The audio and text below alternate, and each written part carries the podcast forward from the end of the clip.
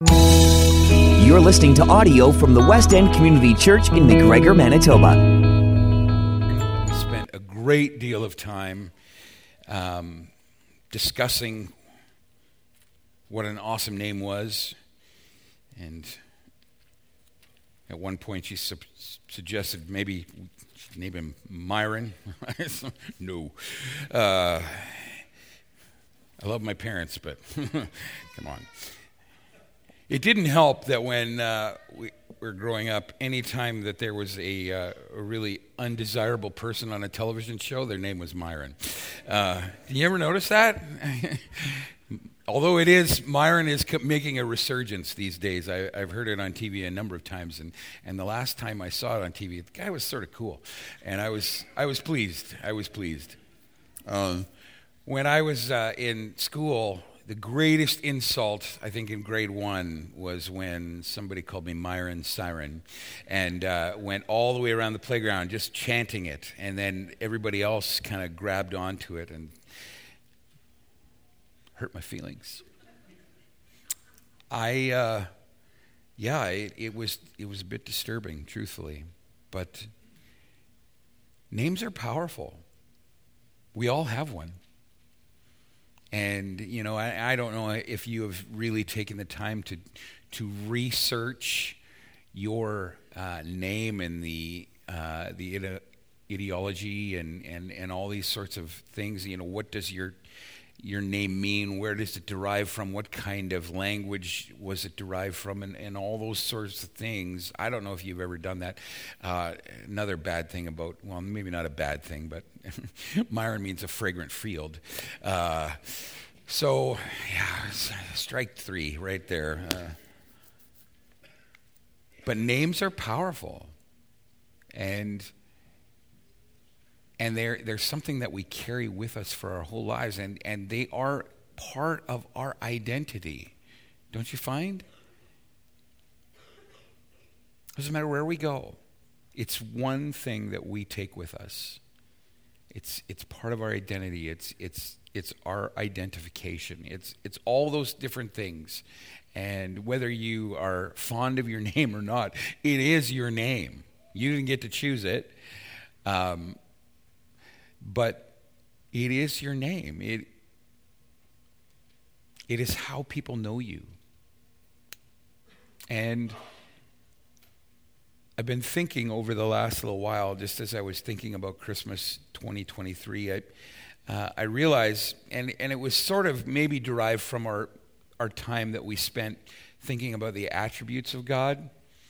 Um, that kind of led me to think about how we call Jesus so many different names. Uh, there, there are so many different names in the Word that we that we use to refer to Jesus. Um, and so I thought that maybe this Christmas, here in 2023, this being the first Sunday of Advent, and um, we talked about, or we already lit the candle of hope. Um, but I thought that maybe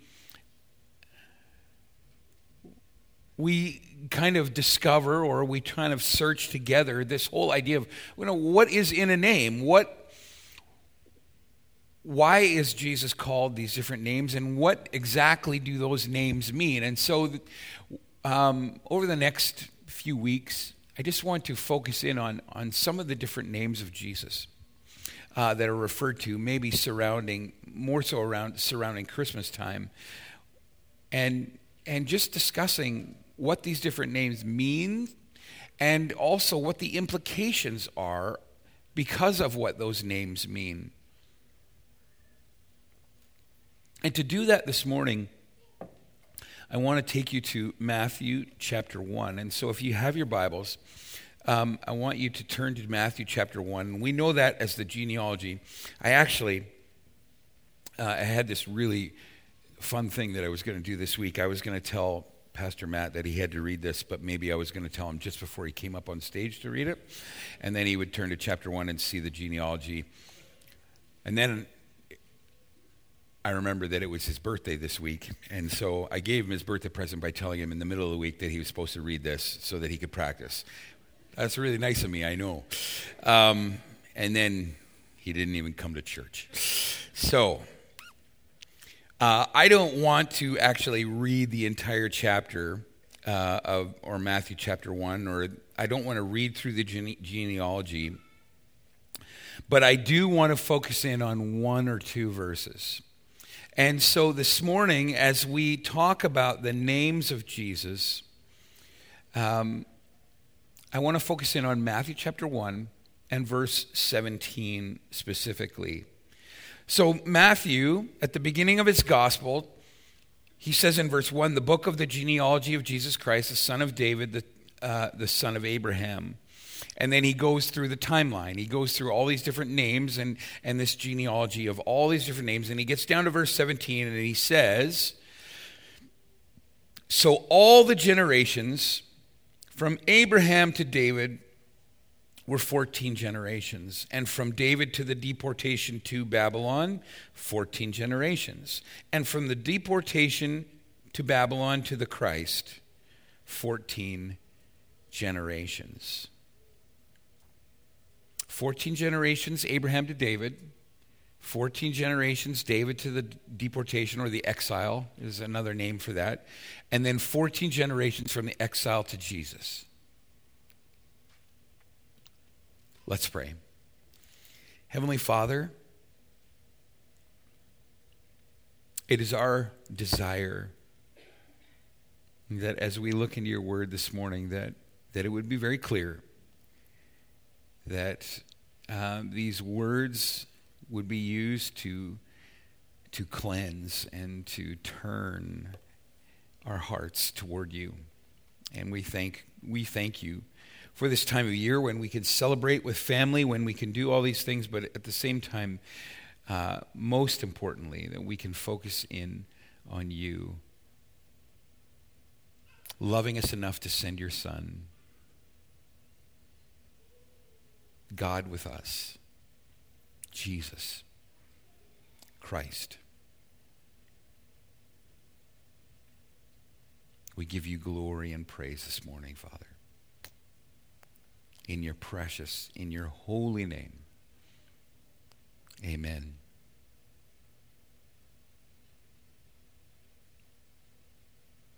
We talk a lot about history, don't we? Um, and and I know that for some of you, maybe we talk too much about history, but um, specifically when you consider history, biblical history, world history, any kind of history, when you when you consider it, the question I think that we have to ask ourselves is how do we make sense of it? Because so much of history is hard to understand. Uh, ben and I went to see uh, uh, a movie this past week called Napoleon. It, obviously, the story of Napoleon. Um, and it was really interesting to me because I, I, I really didn't know a lot about Napoleon. And, and I know that, you know, they. Um, movies are, are just that. They are they are movies, and you know, and they focus in on one thing and they forget another thing. But but there were some interesting historical turns there in that movie that that I had never known or considered before. And uh, some of them made sense to me, and some of them I went, man, I didn't ever know that, and that doesn't actually make sense to me. And and I find myself sometimes doing that. I don't know if you do that, but I find myself doing that with biblical history too. There are a number of things that we read about in the Bible and we go, why did that have to happen? Or, or I didn't know that that would happen, or I don't know the implications of why that happened, or all those sorts of things. And and sometimes I think when we read the Bible from cover to cover, what we find is a lot of stories that seem to conflict with each other, that are at odds with each other, and this what are the implications of this story and how does that affect this story and, and this character and all these sorts of things. And you start, start to get a little bit confused sometimes, I think, right? Well, the point that I'm trying to make is one of the questions we have to ask is Is there an overarching story in the Bible? Is there a big idea narrative that allows us to put together the pieces of the, the entire story, cover to cover? Is there, is there a narrative, this kind of overarching narrative that we can put together the pieces of biblical history, of, of world history, of humanity? Is there a way that we can put all that and all the things that have transpired and all the things that will transpire? Is there a way to put that in, in order, in an orderly way to think about it? Or is it just, excuse me, is it just chaos? Is it just, you know, happening at breakneck speed and this thing happens over here and this thing happens over here and, and there's all these things happening and it's just one big jumbled mess. What is going on? Is there a narrative? And, and I hope that you can affirmatively answer the question to say yes. Um, it is not just random happenstance. There is this big idea narrative.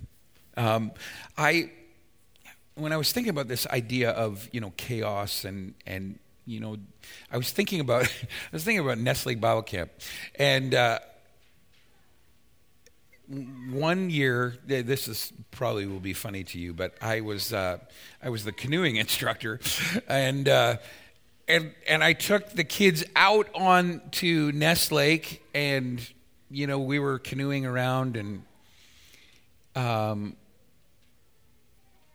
this big kind of sort of windstorm came up, and this one little girl, uh, she was scared of the wind, and she thought the best course of action was just to throw her or uh, her paddle away, and uh, and then and she just kind of floated away. She had no way to steer herself. She was rudderless, and and you know we had to go kind of rescue her. But she thought her best course of action was just to kind of huddle in the middle of the canoe and and hope for the best. And that isn't the idea that that probably will uh, that, that pro- probably wasn't the best course of action for her but it made me I, I thought of her when i thought about this whole idea of biblical history or or just history and and and how there is seemingly no or it if we're not careful, it, it seems like everything is kind of in conflict with one another. Um, a ship that has no power, a canoe that has no way to steer itself, is just going to be driven by the wind and the waves. There's going to be no set course. There's going to be no set direction. It's simply going to be adrift on the lake or on the sea.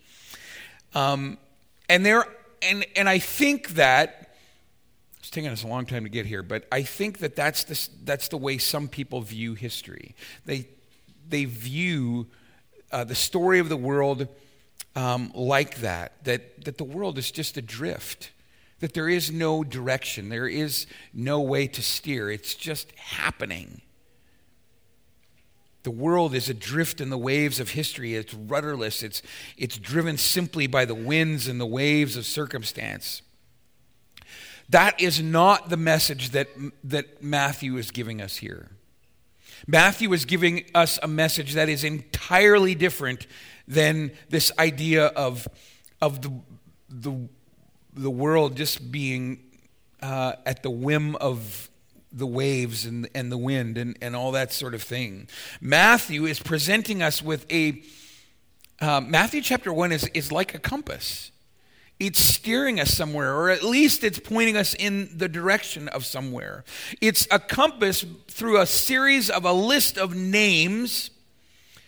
Some of them are easier to pronounce than others. One of the reasons why we're not doing that. Um, but he is going to walk through a couple thousand years of history from the perspective of the nation of Israel. And he's going to show us simply and very clearly that this color, colorful story is far from random. It's much more than that. This story that Matthew is kind of illustrating for us here is centered on the events of, of Christmas. It's, it's centered on the events of, of the things that, that Matthew is writing about here. It is on the drama that, that unfolds in a stable in Bethlehem on a starry night 2,000 years ago. And he wants us to really get that. He wants us to understand that there is order here. And notice what he says again in verse 17. The generations from Abraham to David were 14. From David to the deportation to Babylon, 14 generations. From the deportation to Babylon, uh, of the deportation of Babylon to the Christ, 14 generations. I think that tells us, or it shows us three things. Three things that I want to just maybe highlight this morning, maybe three lessons about, um, about the big idea, about the biblical big idea, about God's big idea, the, God's big picture, if you will. Um, let me just share them with you really quickly this morning because I think these lessons will give us a framework for making sense of what is on the surface. On the surface, it looks chaotic. But if you dig deeper, you're going to see that there is this narrative that flows through. It's, it's just like what we were talking about in Esther. How God, it's not mentioned, but He's working behind the scenes to make this flow of history. It's the same thing here. So, three things. So, I would say this first of all, um, that in God's big picture, history follows God's plan. In God's big picture, history follows his plan. So, if you consider Matthew chapter 1, we've already uh, you know, you have, I'm sure at some point in your life, you have read the names listed in the genealogy of Jesus Christ here in Matthew chapter 1. There's a thousand stories to tell that are contained within the names of these stories here in Matthew chapter 1. The list of names, they represent a, a compressed and a compact history of the nation of Israel. And they span about 2,000 years two millennia from the time of Abraham to the time of Jesus. And that history of 2,000 years was by no means straight, uh, or like by no means straightforward. And it wasn't always happy. Um, I always think about I don't always think about this, but sometimes I think about this. When I'm driving somewhere on an incredibly straight road, you know, the roads of Manitoba.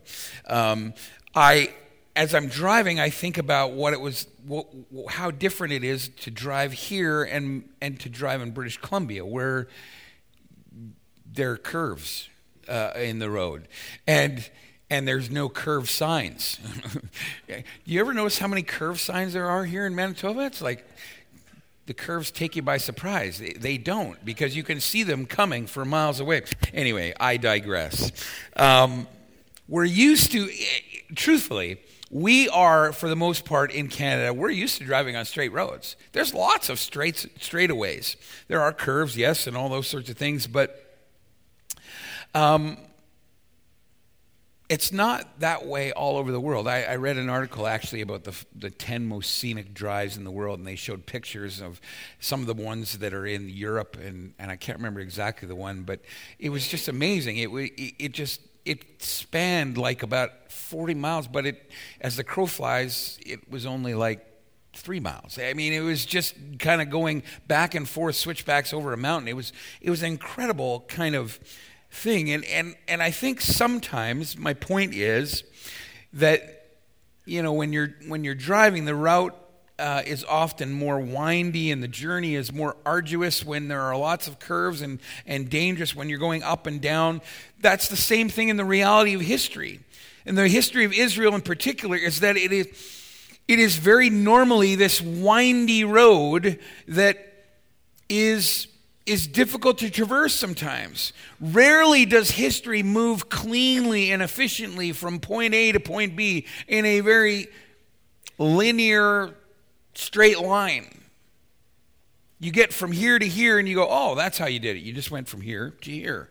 Well, that's not the way history works. History goes here and then there and then, you know, and back it's and, and all these different things. That's the way history um, usually works. Rarely does it move cleanly and efficiently from point A to point B. And in the midst of the journey, as we look at the names in Matthew chapter 1 and we remember their stories, we are reminded that there were plenty of ups and downs.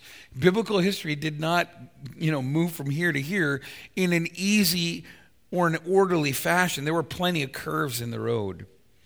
We see the name Abraham in, in verse 2. Abraham was the father of Isaac. And we're reminded of Abraham's story. Is there a less straightforward story than Abraham's story? I mean, here was this guy, he was from Ur, and then he heard a voice and said, Go to this place that I'm going to tell you to go to. And he, and he went. And, and he did that. And, and then, in the midst of traveling from you know, where he was born and where he grew up to what would ultimately be Israel, what would be the promised land, he made a lot of mistakes along the way. He was, he's, we look at Abraham and we, man, he was a faithful guy and all that sort of stuff, but at the same time, he, he didn't trust in, in many different ways. I mean, he lied about his wife being his sister so that he wouldn't be harmed by um, the king of Egypt and, and, and, and all these different things. He was. Um, there were multiple stories where he just showed dishonesty and deception and, and a lack of faith. It happens over and over again in his story. And as we look at those grubby incidents, we wonder if Abraham will not only be the beginning of the story, Genesis chapter 12, I will make you a great nation. We wonder if Abraham's going to be the beginning and the end of the story of biblical history. We wonder if God's going to go, Well, I made a mistake with this guy and give up on his plan. You read on in that genealogy and you read the name Jacob. You maybe are reminded about the kind of, it's kind of a sordid tale how he tricks his father into giving him his birthright over his brother Esau and and and that creates this narrative of uh, brotherly infighting and you know parents choosing one over the other and and it just becomes so incredibly messy. One could struggle to imagine how you know how this story could actually even move forward with the messiness of Jacob's story. You read uh, if you move on in that genealogy you're going to read the name Rahab verse 5 she was a prostitute, Gentile prostitute in Jericho, in a city that was supposed to be decimated to the ground. How in heaven's name could a Gentile prostitute have her name appear in the genealogy of Jesus Christ? We see the name Ruth we remember that Ruth, it's a, it's a beautiful love story. This story of how Ruth was this young widow in a time of famine. She's staring down a future of destitution and perhaps even starvation, and then by seeming chance, although it's not chance at all, of course, we, she meets her husband's relative Boaz, a good and upright man, and he marries her and redeems her story becomes her kinsman redeemer. And we find this widow on the brink of destitution, and she's folded up into the great plan of God. We see the name David in verse 6. We're reminded, because we often are reminded, because we always think of David and Goliath, we think of some of the other amazing stories that are involved in 1st, 2nd Samuel. What a great king he was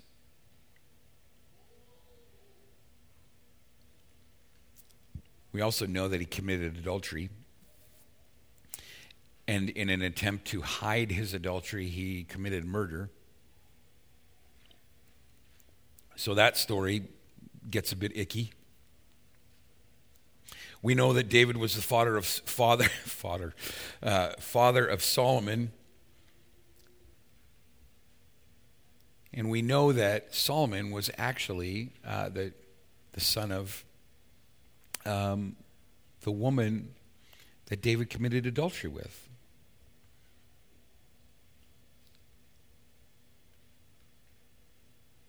So you get the idea. And I guess I'm what the point that I'm trying to make here is that there are so many stories within this genealogy where the story starts here and then it goes here and then goes up here.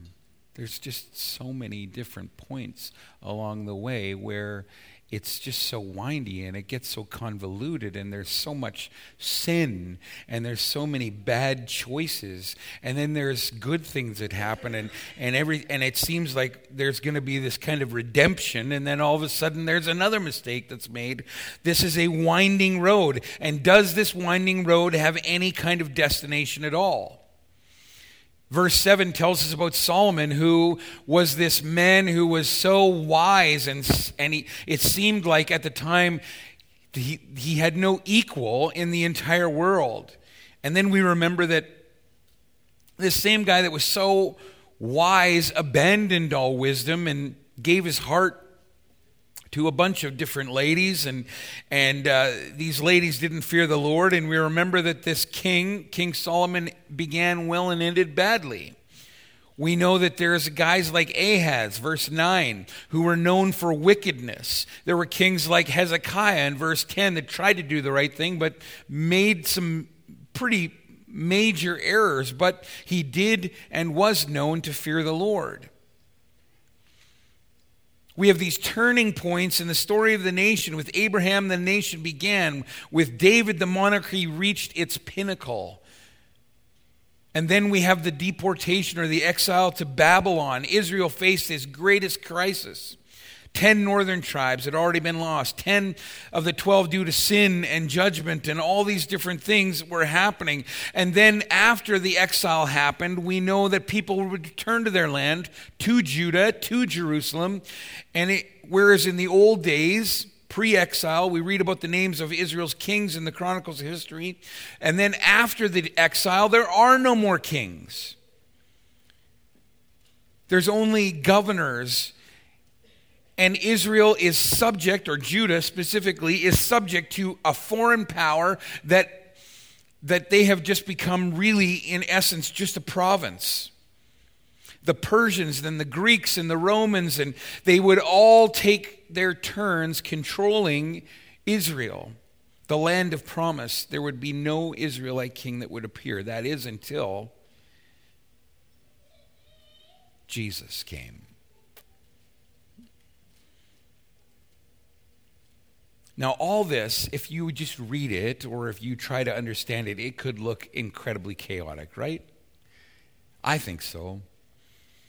It probably would look chaotic for the people that were living in Israel at the time. And I think the experience would have felt excellent in good seasons when Abraham was flourishing, when David was in his prime, when Solomon's kingdom was at its height of its glory. All those moments, I think, for the, the Israelites, it probably the world probably made sense. It probably at that point was really easy to accept God was in control. But in the days of downfall and, and derailment and discouragement, which were actually way more frequent than the days of glory, it must have seemed that the process of history was random and it was chaotic and it didn't make any sense. And I think that we know that sensation ourselves, don't we? I think we do. We may well view history precisely in that light today. We might look at history and say, man, this is chaotic. Eh, there's just no rhyme or reason to it. It's regularly catastrophic. There's no purpose, there's no plan, there's no order. But notice what notice what Matthew gives us here. He gives us a, a ladder. He, he gives us something to hold on to. This, this, this pillar that that can't be moved, and, and he, it's there to help us to understand what is going on. We use the, the illustration of the, uh, when we were talking about Esther, we use the illustration of the, the, the tapestry. Um, how God is weaving the story together. And from our perspective, when we're looking at it from underneath, it's really hard to understand the picture because all we can see are these random threads that are going through, and, and there's no rhyme or reason. But if, if we were to see it from God's perspective, we would see this grand design. It's the same thing here as we consider history. There are set units in the grand movement of history where the events of Israel's national life were heading somewhere, and they were heading somewhere very concrete. They were heading towards the arrival of a baby in a stable on a starry night in, in Bethlehem. And within this insight, I think, is a huge lesson, I think, for you and for me. And the lesson is simply this that God, I truly hope you believe this, God is sovereign over the movements of history that he does have a grand design, that he does have a big picture. He is sovereign over the ups and he is sovereign over the downs of history. He's sovereign over the messiness and the apparent chaos of history. Through 2,000 years of ups and downs, of triumphs, of glories, of disasters, of discouragements, history was actually all the while going somewhere. It was heading to a stable. It was heading to a birth. It was heading to a baby. It was heading to the coming of the Christ. and the final picture, 2,000 years after it happened, we are still talking about it. The final picture is glorious.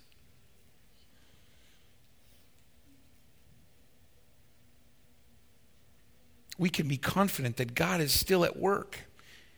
That confidence is at the very heart of the story of Christmas. Christmas is actually a powerful, it is the most powerful reminder of the history of this world that God has not abandoned us, that God has not given up on this world, that He hasn't loosened His grip on history and just kind of made it just let go because he's so frustrated. And this year, as much as any year, you and I, I think we need that reassurance because we are bombarded every day with messages that tell us that the world is spinning out of control.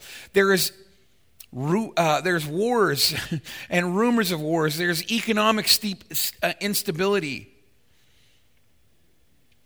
It would be easy for us to say that God has lost control, but I, I say this unequivocally God is sovereign over the, this world, He's sovereign over our lives. And it is moving forward in accordance with those set principles in mind. God is sovereign. Despite what the headlines of the newspapers want to tell us, God is sovereign. And He is in control. He is still at work accomplishing and achieving His grand purposes for our world. In God's big picture, history follows his plan. Second thing, in God's big picture, history always proceeds on his timeline. I don't want to belabor this, um, but I think in some ways the most remarkable thing about God's salvation plans for his people, for Israel, and the plans for this world that we live in is perhaps its slowness because it is moving at a snail's pace, don't you think? In some ways, I think it is. Our, from our human perspective, things seem to be moving very slowly. It's like God is. You know, when you need something done in your house and you phone somebody, like a plumber or a repairman, cable, uh, or anything like that, and they say, We will be there on this day between 8 and 8, or something like that. They, they, because they can't it just seems like they move with these incredible slowness. Why couldn't they just say, I will be there at 836? And, and, and show up right exact that moment. That would be so impressive. I would love to see that. Um, no offense if you were a repairman. I apologize. Um, I just think that sometimes we're impatient, right? Matthew chapter 1 recounts for us this very long wait for the Messiah 2,000 years. Genealogy begins with Abraham and the promise of Messiah, and in that time, there are 14 generations and 14 generations and 14 generations, and actually a few more thrown in there. And in all that time, from Adam and Eve to the calling of Abraham, it was the very beginning of God's plan for salvation, and He would set Himself, or He would set aside a people for Himself.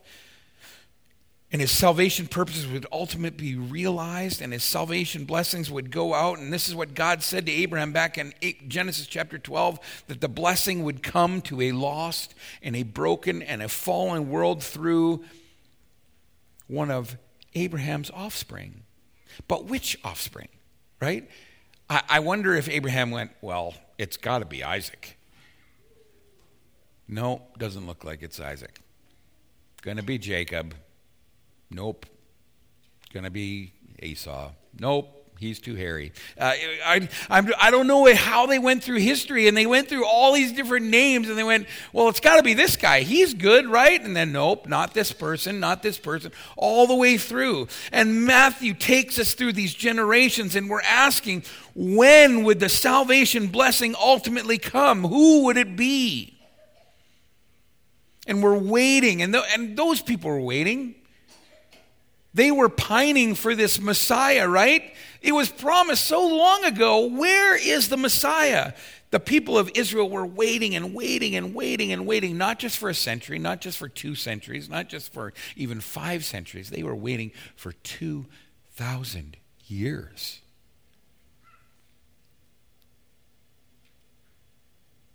That's the wait on the descendant of Abraham who would bring salvation blessings to the world. Can you imagine how long a wait that was? Is it any wonder that there were a bunch of them that actually forgot or didn't notice?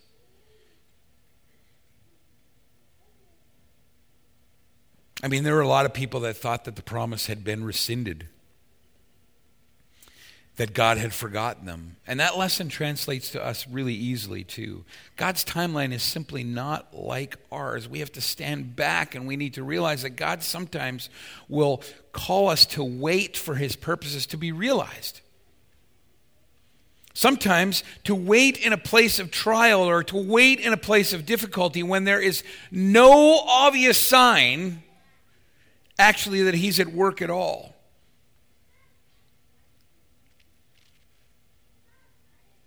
But we are just called upon to believe the promises of God's word, to believe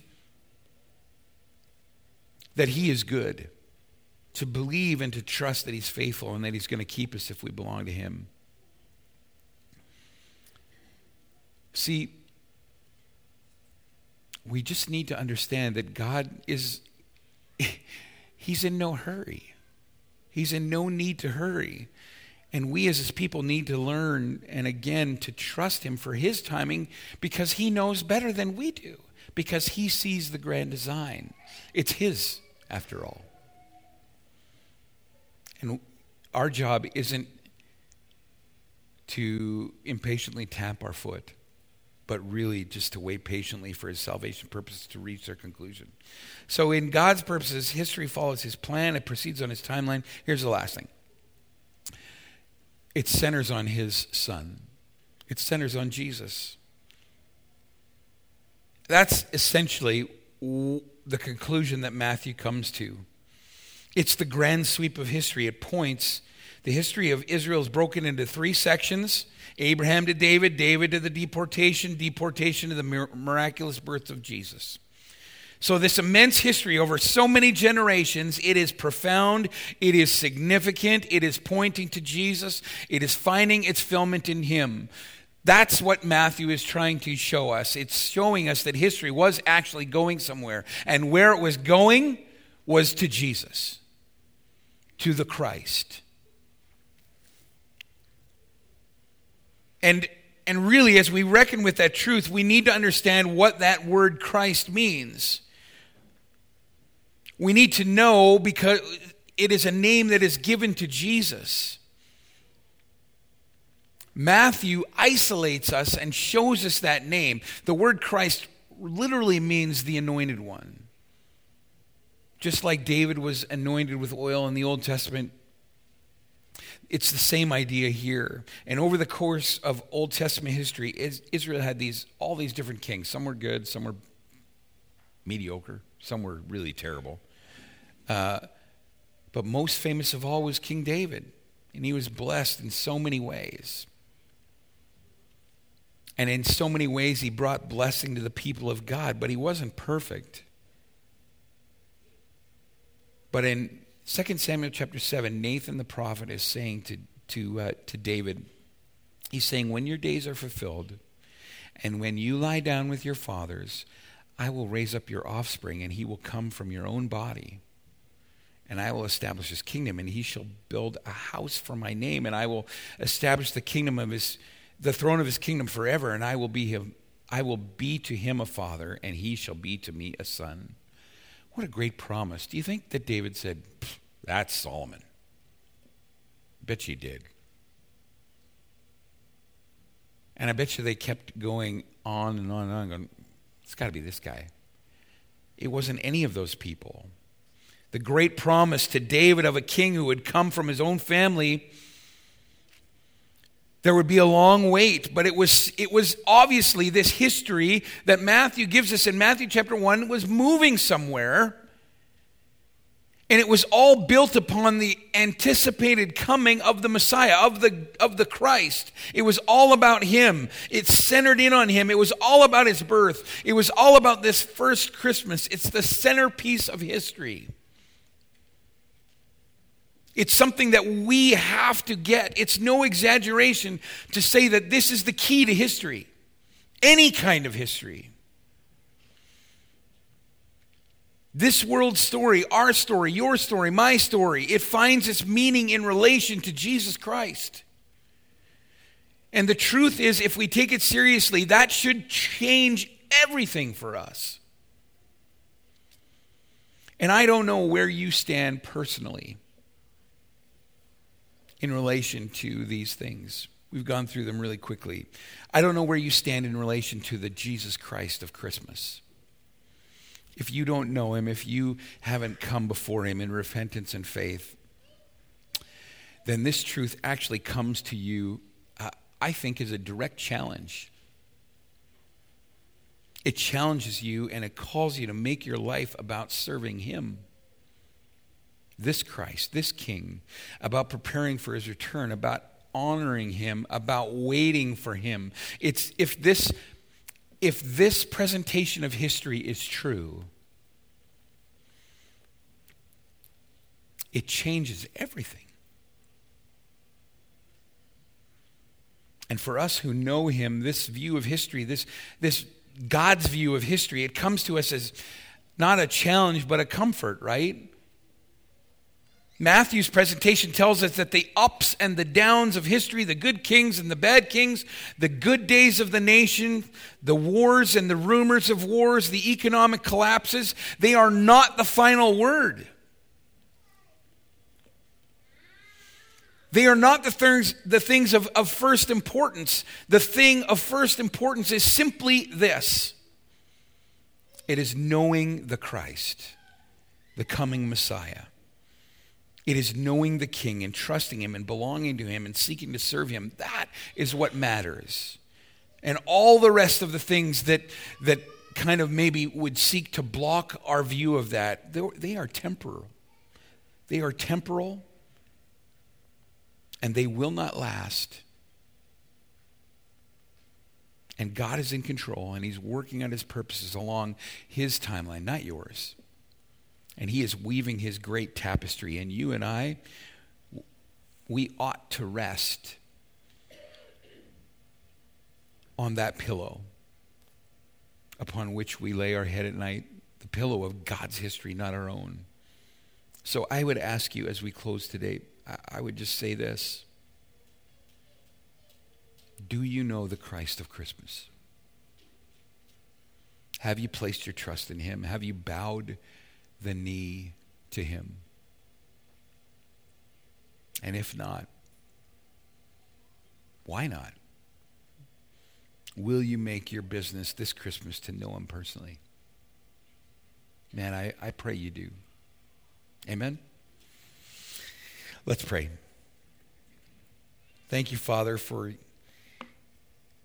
this story of history of, of Christmas. And, and Lord, I, I thank you that um, you help us to make sense of it in, in the midst of the chaos and the, the ups and the downs and all the different things that we see, Father. We know that you are in control. We know that you're sovereign over this world, and we know that um, the chaos of the world is it's not chaos to you, but it's moving somewhere. And I thank you that you've given us the opportunity to be on board with that.